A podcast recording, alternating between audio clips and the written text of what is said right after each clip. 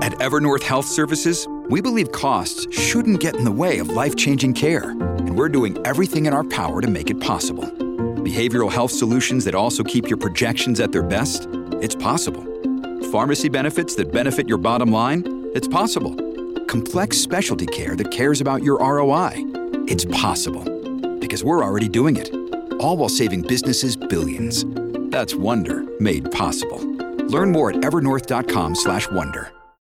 When you need mealtime inspiration, it's worth shopping Kroger, where you'll find over 30,000 mouthwatering choices that excite your inner foodie. And no matter what tasty choice you make, you'll enjoy our everyday low prices, plus extra ways to save, like digital coupons worth over $600 each week. You can also save up to $1 off per gallon at the pump with fuel points. More savings and more inspiring flavors make shopping Kroger worth it every time. Kroger, fresh for everyone. Fuel restrictions apply. Welcome to the Starfleet Leadership Academy, leadership development told through the lens of Star Trek. Your host, Jeff Aiken, is a 20 year veteran of the public and private sectors in management and leadership. He specializes in helping people unlock their true potential and is a huge Star Trek fan.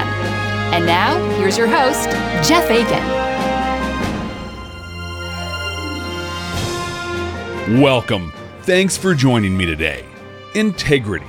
I'll bet a few bars of gold press latinum that you work at a place or have worked at a place that had this word plastered on posters throughout the building.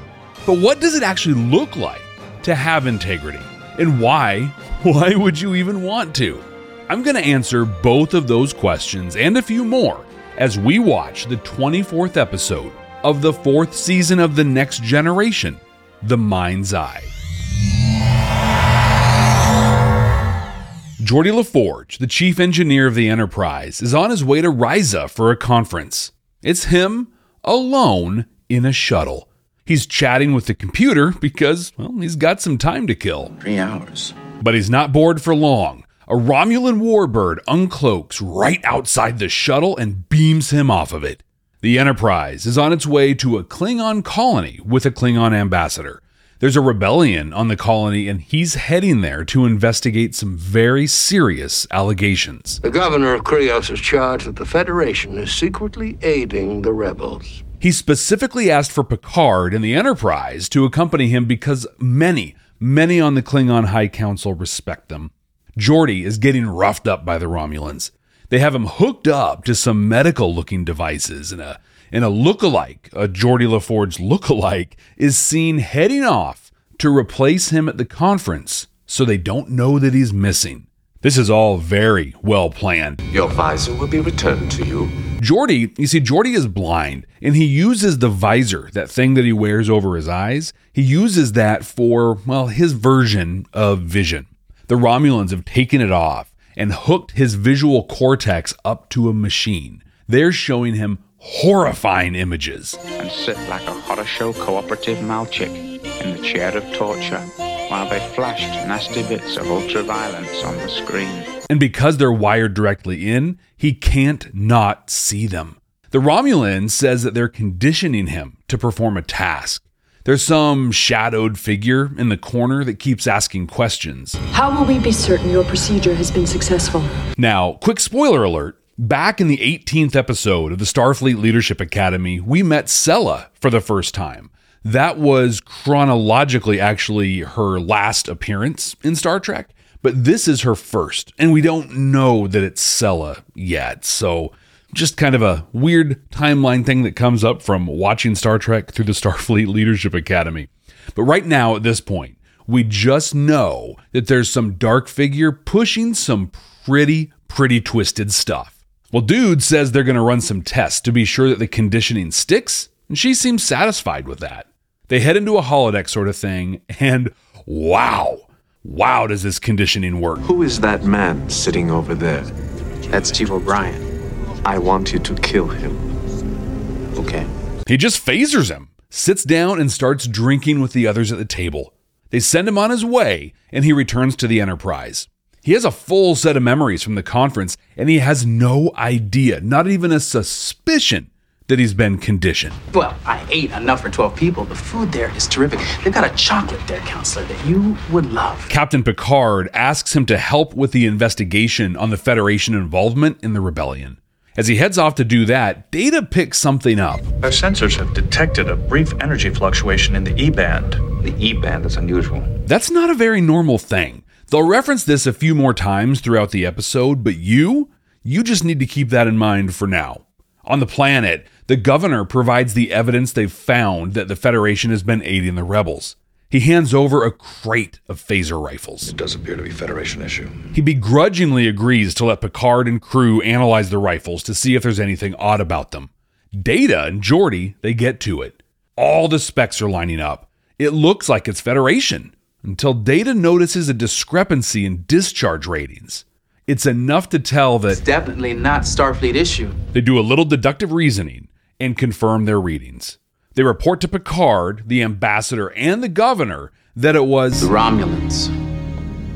They fashioned the perfect Federation rifle, but they had to charge it from their own energy sources. Introducing MagSafe for iPhone. Picard notes that the Romulans stand to gain from the Klingons and Federation being at odds.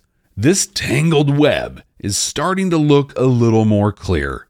Geordi goes to the bar at 10 forward. Chief O'Brien is there. Awkward. LaForge approaches him, pauses, and then purposely pours his drink on him. He thinks it was an accident, and O'Brien's pretty cool with it. But it looks like maybe another test before the Romulans flip his switch. Maybe. And when they do, will it be to implicate the Federation in something, like maybe a rebellion? Well, the next scene appears to answer that. Geordi is rewiring a whole bunch of stuff in a cargo bay, and he beams a crate of weapons to the planet's surface. Verify that all record of these modifications are being erased from each directory. He totally covers his tracks after they've been beamed down. It's a total Star Trek 6 moment. What's happened? We have fired on the Chancellor's ship. Torpedo room, please confirm.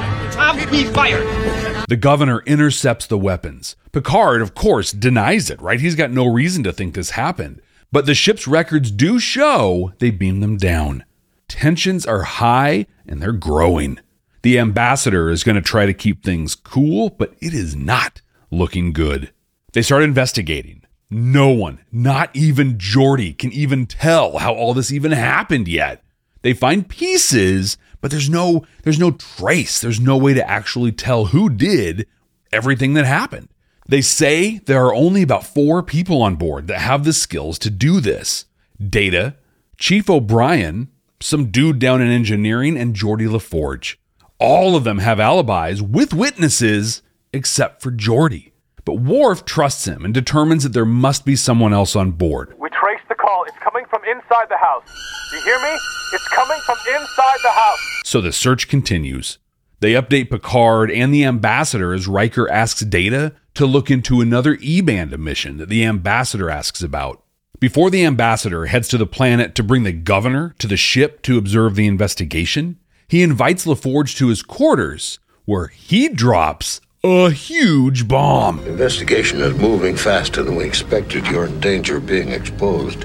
He's in on it! Oh, and there's more. I'll have Governor Vagh with me. Your captain and I will bring him to the cargo bay.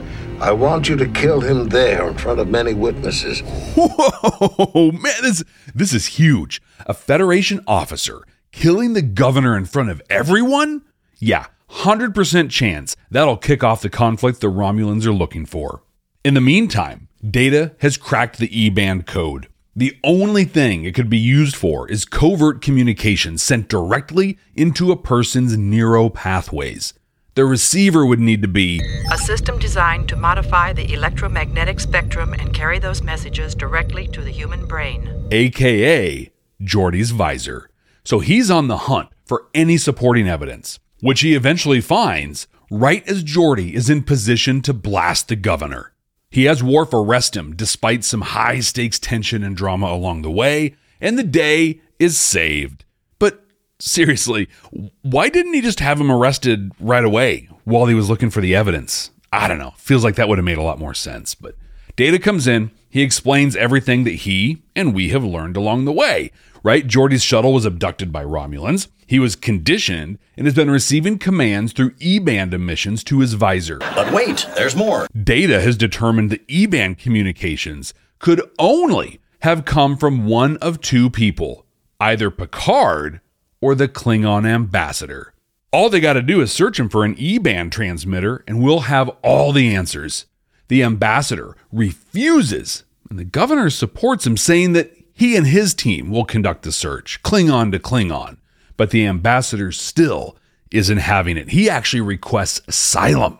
So Picard flexes big time. I will certainly grant you asylum when you have been absolved of this crime. The Klingons beam out, and apparently, I guess we're just supposed to assume that he got his in the end. I mean, seriously, like they beam away, and that's the last we see or hear of him. But it's not the end of the episode. We get the rare opportunity to see Counselor Troi doing her thing, actually providing therapy. Geordi is struggling with the conditioning. It'll take time, Geordi. A long time. Ah, must be nice having no cost available and accessible mental health services available to people. This was a really fun episode. Action, drama, tension, and an unexpected twist in it, too. It's Star Trek does the Manchurian candidate. We even get our first appearance of the actor John Fleck in this one. And while it's not easy to see just in this episode by itself, this one kicks off a long arc of episodes involving Sela and the Romulans that ends, really, in the unification of the Vulcans and Romulans that we don't see until all the way in Star Trek Discovery. Come to Quark's Quark's is fun. Come right now. Don't walk. Run!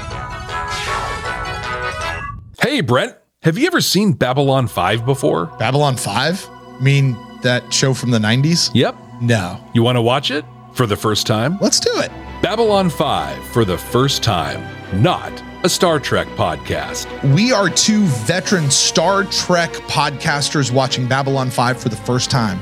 We're searching for Star Trek like messages in the series and deciding if we should have watched it sooner. You can find us on Goodpods, YouTube, and anywhere you get your podcasts. Babylon 5 for the first time, not a Star Trek podcast. I have a question for you. What is one thing that separates truly great leaders from the rest? Like, what are they doing that you aren't? The answer? Effective leadership coaching. But here's the thing it's really hard to find a coach that you will work well with, that you'll get along with, that will that will understand your needs. And that's where the Starfleet Leadership Academy comes in. That's right. If you're a leader or even an aspiring leader that wants to develop and build your skills so you can benefit your teams and you want to do that in a fun and engaging way, reach out today. Visit starfleetleadership.academy slash contact to schedule a time with me, Jeff Aiken, and find out if coaching from me personally is right for you. That's starfleetleadership.academy slash contact. Thanks. Live, lead, and prosper. Has this ever happened to you while you were watching Star Trek? Aaron, honey, pause, pause, pause. Why did Nog just say their first set of ears? I mean, it's weird that he didn't call them lobes. Okay, but first set? Do Ferengi lobes fall off and they grow new ones? Or are they supposed to grow in layers? I don't know. I've never heard anything about it. Ha ha ha. Wait, why do you think their ears would fall off? Is there some kind of animal that really does that?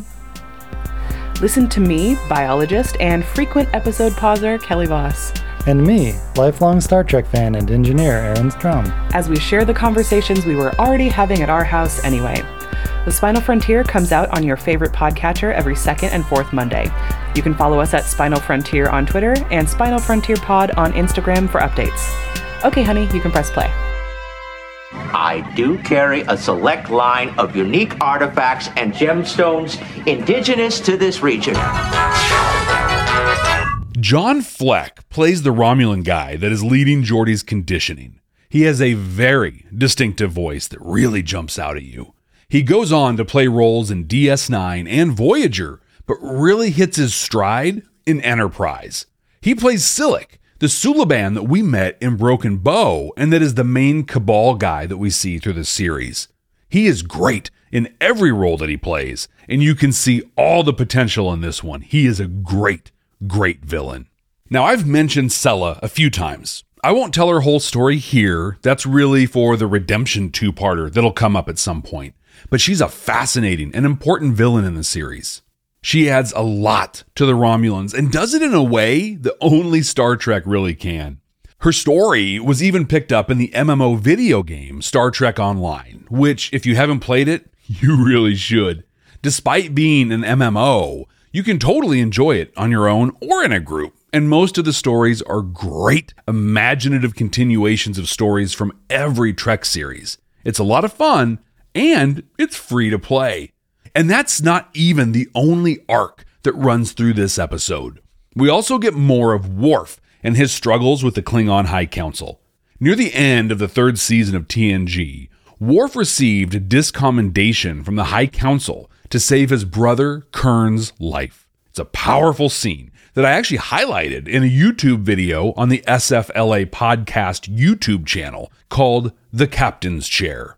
I highlight that scene because of the incredible support and leadership shown by Picard in a moment that Worf shows tremendous courage. See, Picard gets Klingon culture. He stood by Worf through the High Council's hypocrisy. But he wasn't the only one. Most every interaction with another Klingon for Worf is pretty hard. He's stuck carrying a huge stigma. But slowly, more and more are coming out and supporting him.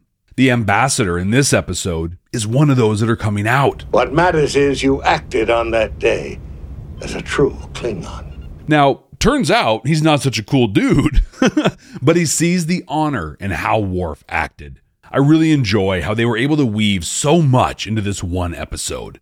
It's also cool that we got to see Counselor Troi doing her thing. Unfortunately, even though she says it's going to take a long time for him to get through this, I don't think we actually ever hear about it again. This episode aired in 1991, a few years before Babylon 5 and DS9 really showed viewers what lasting consequences could look like on TV. Command codes verified. Integrity. This is a word that we see a lot, and in my experience, an actual quality that we don't see often enough. Picard's integrity is the reason this episode even happened. His integrity with the Klingons, with Starfleet, and with his crew. The Enterprise is involved in this whole affair because of the integrity Picard consistently demonstrates. I'm going to talk about the impacts of having integrity and offer strategies to ensure that you are. And I just talked about Picard standing by Worf and supporting him. He does that again in this episode. I'm going to talk about the right way to do this that won't leave your team floundering on their own. The Starfleet Leadership Academy is supported by listeners just like you. Click the link in the show notes to support the ongoing production of this podcast. I got some tough feedback from a team member not too long ago. I was going to take some time off and they were going to cover a meeting of mine. Now, this person is brilliant and really good at their job, but they also don't have the experience I or many of my peers have in meetings with a lot of people with impressive sounding titles. I didn't take this into account, right? I just trusted them. I knew they were up to the task, and I wanted, I really kind of selfishly wanted to use this to shine a spotlight on them in front of other leaders in the organization. And yeah, they did great, handled everything really well. Worked out just the way I expected, right? Except for one teeny tiny little detail. You see, they were freaked out and didn't necessarily share my confidence in them for this situation. When I got back and we touched base, they told me that, hey, you got this, was not enough for them. So my takeaway? Well, I supported them, trusted them, and believed in them. You know, the things that you should do as a leader and a manager. I still failed to fully prepare them. In this episode, the Klingon ambassador is inviting Picard and the Enterprise to participate in the investigation as to whether or not the Federation is aiding rebels on a Klingon colony. Part of that is a tactical appraisal of the situation, and on the Enterprise, that means working with Lieutenant Worf. Picard says as much, but the ambassador isn't too keen on it. Picard's response is excellent. Uh, Worf's discommendation makes that very awkward.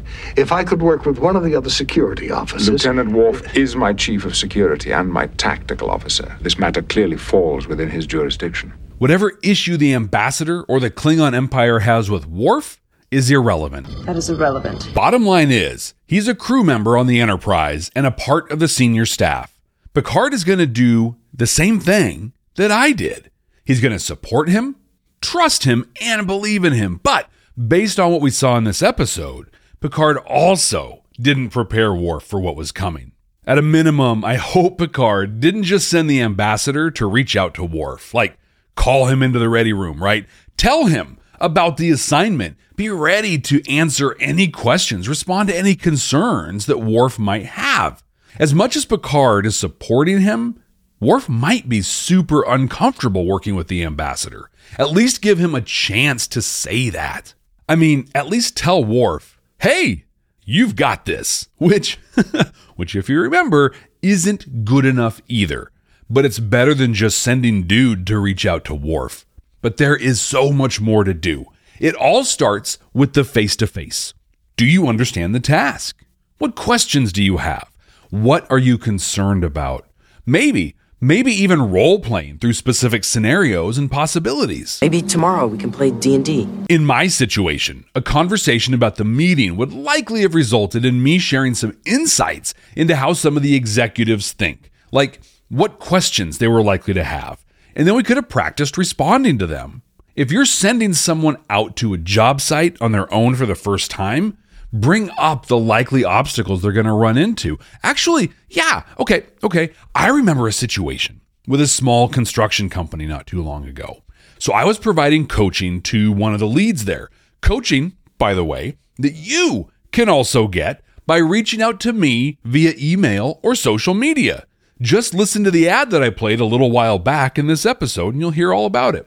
Well, anyway, this person is one of my coaching clients, and they were about to let one of their team members run the crew for the day on their own. We talked through the likely problems they were going to face. In this case, one of the team members tended to disappear for like an hour or so, saying they were using the porta potty. And then there's a resident near the site that would sometimes come out and give them a hard time. It's loud enough that my TV at a normal level, I can't watch my TV. So we met with the guy and talked through these. They even role played talking with the resident, and everything turned out great. The bathroom bandit dude didn't pull his shenanigans, but the resident did come out, and the crew lead in training handled him beautifully. This worked because the person I work with not only trusted, supported, and believed in his team member, but he also took the time to prepare him. I want you, I really, really want you to learn from my mistake and from what I'm assuming Picard missed too. Even when someone appears to be totally ready to rock it, pause and take the time to be sure. I mean, worst case scenario, they tell you they've got it and they don't need the prep. But you have done everything you can to set them up for success. But if you don't even offer, you are missing a huge opportunity. In Worf's interaction with the ambassador, he stands up not only for the Federation, but for Picard specifically. The ambassador is prodding him, trying to see if he can get anything implicating the Federation, and Worf just lays it out, plain as day. If Captain Picard said they're not involved, they're not involved. Period.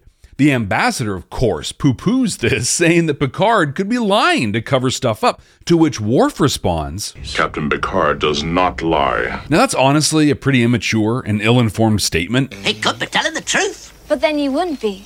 So if you told me that he said yes, I know the answer is no. But I could be telling the truth. But then he would be lying. So if you told me that he said yes, I know the answer would uh, still be no. Wait a minute. Is that right? But there's a reason he said it.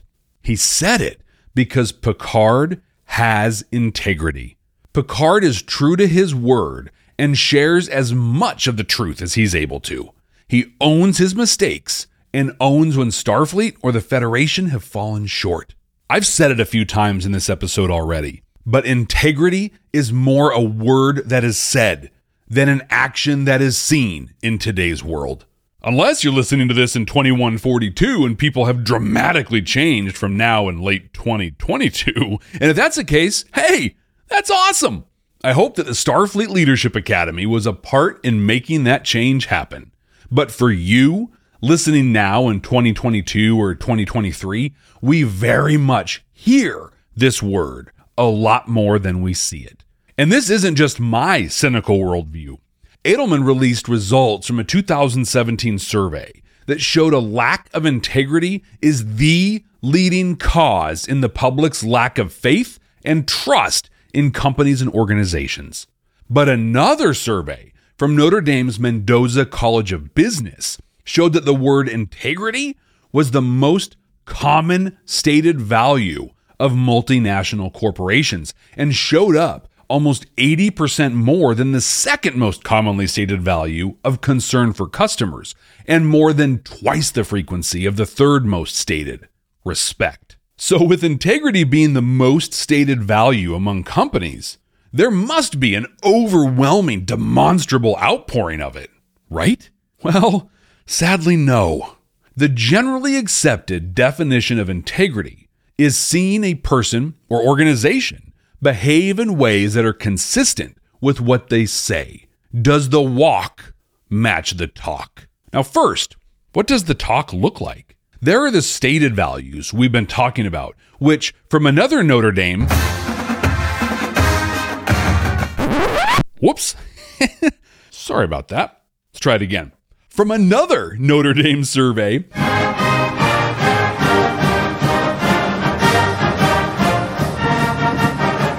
We see that 70% of the survey respondents said their employer had listed formal, official values, but 27% of the people couldn't remember what any of those values were. Like they were literally just words on a poster.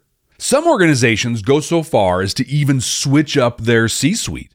They take someone like the chief ethics officer or chief compliance officer and they rechristen them Chief Integrity Officer. But even with these gestures, it is rare that we ever see observable, verifiable actions and behaviors that demonstrate integrity, that demonstrate that promises are being kept. Now, I'm going to talk about what you can do to be a part of the solution here, to actually demonstrate integrity. But I'm going to do uh, TLDR for you, right? Just make it nice and easy because the secret is honestly pretty simple. Here it is. Are you ready? Do what you say you are going to do, and then keep doing that. There you go. That's all there is to it. No spin, no games. Just do what you say you will when you say you'll do it, and do that all the time. Boom. You're ready to go change the world. But honestly, Honestly, there's more to it than that, and it might be harder to achieve than I just made it sound. Almost every leadership example that we have in the public space is the exact opposite of this. Politicians promise to, to cure diseases, solve homelessness, and stop all crime. Despite the fact they have yet to do any of those things, we, we keep re-electing them. And we don't re-elect them because we believe in them. We don't reelect them because we even like them. We reelect them because they say that the other person who says they're going to stop all crime and do all the impossible things that they said they'd do also, but by the way, didn't do, they tell you that the other person doesn't know what they're talking about they're going to do it in a dangerous way, or even worse, they aren't even qualified to do it. They differ on some key issues. I say your three cent titanium tax goes too far. And I say your three cent titanium tax doesn't go too far enough. Yet we keep falling for this. It's unbelievable. It happens organizationally as well. CEOs report to their boards and their shareholders, you know, at least quarterly. They tell them profits will be up and innovations will continue. But they aren't. Companies actively stifle innovation and they leave so much potential profit on the table as a result of that. But when that board finally gets tired of the CEO not delivering on their impossible promises and they fire them, that CEO just shows up at another company a few months later to do the same thing. And they make that transition most often with a super sweet walk away package, right? We have created a society and a paradigm that actively rewards what we say instead of what we do. So we say we value integrity, but toss it out the window the second it gets too hard to do. Now, I just painted a nearly impossible problem to solve. I did exactly what the politicians do, right? I blame society, that big amorphous nothing that is really good at taking the blame, actually. But I'm not going to leave you there. Here are three steps, actionable steps you can take every day to ensure that you are demonstrating integrity. First, say you will do things you can actually achieve and be specific in what you say you will do. Second, be open and transparent with your decision making. Third, publicly own your mistakes. In my earlier examples, politicians and CEOs overpromised on unachievable things. I will solve the homelessness crisis is not a thing you're going to do. But now a new statewide plan to tackle the problem of homelessness once and for all. But increasing low cost housing by 14% and providing a 20% increase to crisis intervention teams over the next two years, those are achievable and they're specific. And we have every reason to believe these may actually help people that are unhoused or homeless. With this, you can be open and transparent, not only in these end goals, but also in your decision making process. Like, why a 14% increase and not a 90%, right? Wouldn't that be great? Just be open about that. Talk through it. Let them know that three developers have stepped forward and are willing to dedicate their operations over the next two years to developing low cost housing. With those resources, we can expect about 14% more units. We might end up with more, right? But 14% is achievable, and that's what we're planning for. Then share updates. Be open, transparent, and be public about how things are going. And that leads to the third step publicly own your mistakes and own them as soon as you know about them, right? Like nine months in, if you're not tracking to hit those targets that you set, looks like you're only going to hit, I don't know, 8% growth. And it's because you thought that you could change the zoning of a certain parcel of land or something. I don't know. And then you weren't able to do it. You share that and you share it right away. I made a mistake and thought I could do this thing. I was wrong. Here's what I'm going to do to make it right. Or, so now we're only going to hit 8% instead of the 14% we said we would. And that is totally on me. I absolutely guarantee you that the outcome of that will be dramatically different than if you just buried your head in the sand and waited till the end of the two years for people to see that you failed. You own it up front, and you are more likely to either get someone to step up and fill that gap, or worst case, at least everybody will know what's up, and you're not caught trying to cover something up.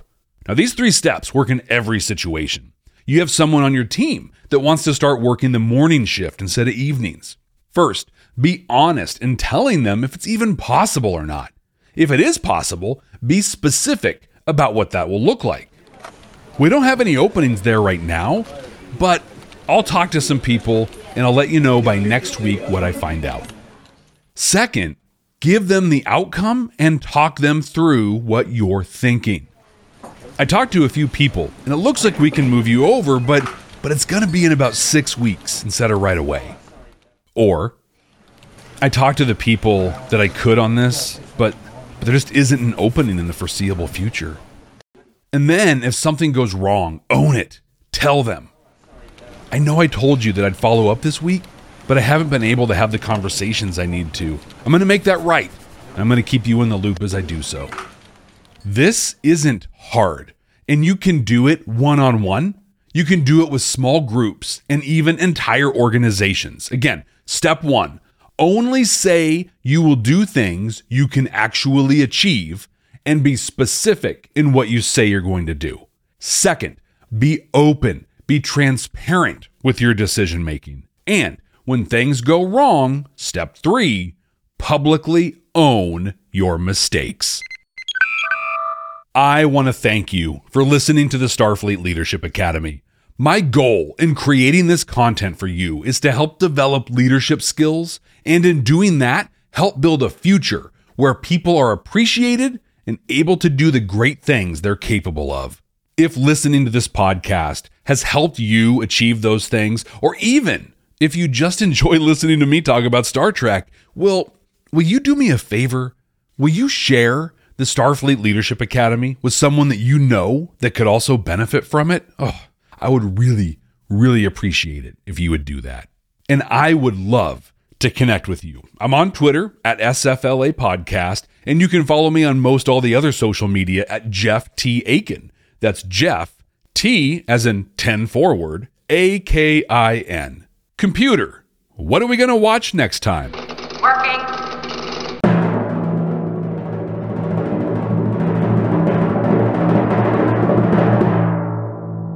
Yes, finally, our first episode from Strange New Worlds. Now, whenever a series pops up that we haven't watched before, we start with the first episode, which in this case is Strange New Worlds. They kick off with a self-titled album, which worked out pretty well for Rush and a lot of other bands, so so I've got high hopes. We're going to meet number 1, a younger Spock and someone I am so excited to finally bring in to the Starfleet Leadership Academy, Captain Christopher Pike. Hey, hey, I just asked you to share this podcast with someone that can benefit from it. Strange New Worlds will be an excellent episode to start them off with. I cannot wait. But until then, ex Astra Scientia.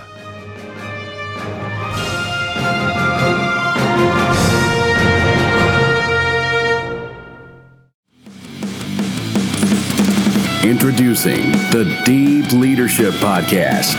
Leadership is a people business. That's the philosophy of your podcast host, John Rennie. As a former submarine officer who spent 22 years leading businesses in corporate America before starting his own manufacturing business, he knows that leadership matters. Leadership matters. Deep Leadership is real world, actionable leadership advice from John and his expert guests. Become a leader worth following. Subscribe today. Electricast.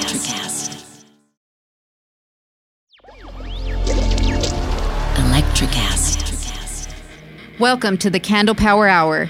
Come with us backstage behind the scenes of show business spanning over four decades and bringing you the experiences that can only be told by the people who were there.